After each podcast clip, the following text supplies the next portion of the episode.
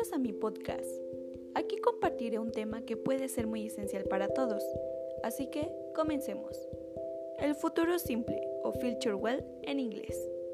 El futuro simple es un tiempo verbal que se utiliza para describir acciones que se van a desarrollar en el futuro sin necesidad de aclarar en qué momento se producirán.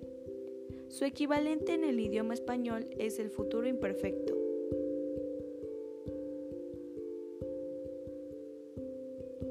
Se forma con el verbo auxiliar will y el infinitivo del verbo principal. El uso que se le da es emplearlo en inglés para expresar una decisión espontánea, una opción, un deseo, una incertidumbre o una suposición acerca del futuro, promesas o intenciones. La estructura gramatical de este abarca en tres formas la afirmativa, la cual va compuesta por el sujeto más el verbo más el complemento. Y un ejemplo de este es hit is. La segunda forma es la forma negativa, que va compuesta por el sujeto, el verbo auxiliar to do, el auxiliar negativo, el not, más verbo más complemento. Y un ejemplo es He does not eat. Nota, en frases negativas el verbo auxiliar to do cambia por el verbo principal que va en el infinitivo. La tercera forma es la interrogativa, que va compuesta por el verbo auxiliar to be más sujeto más verbo auxiliar más verbo principal más complemento. Y un ejemplo de este es Does he is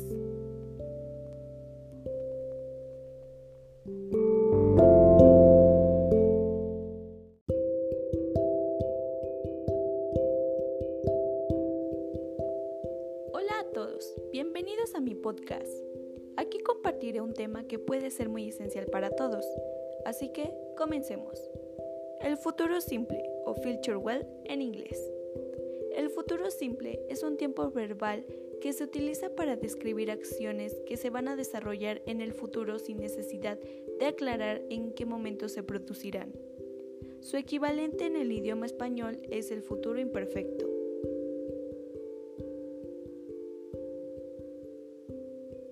Se forma con el verbo auxiliar will y el infinitivo del verbo principal. El uso que se le da es emplearlo en inglés para expresar una decisión espontánea, una opción, un deseo, una incertidumbre o una suposición acerca del futuro, promesas o intenciones. La estructura gramatical de este abarca en tres formas.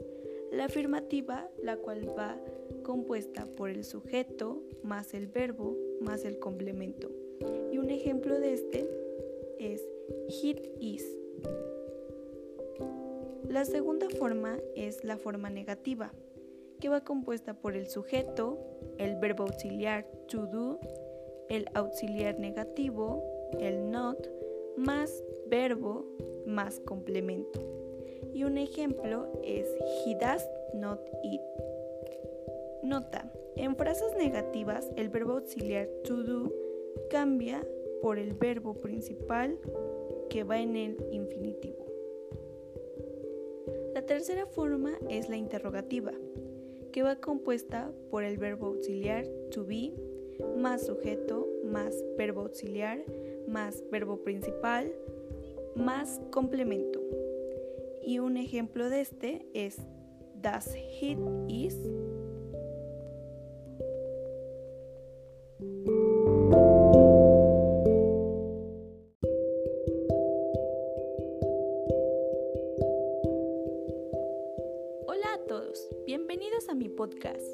Aquí compartiré un tema que puede ser muy esencial para todos, así que comencemos. El futuro simple o future well en inglés.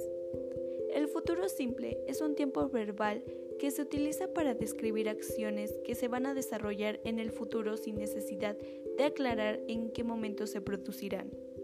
Su equivalente en el idioma español es el futuro imperfecto.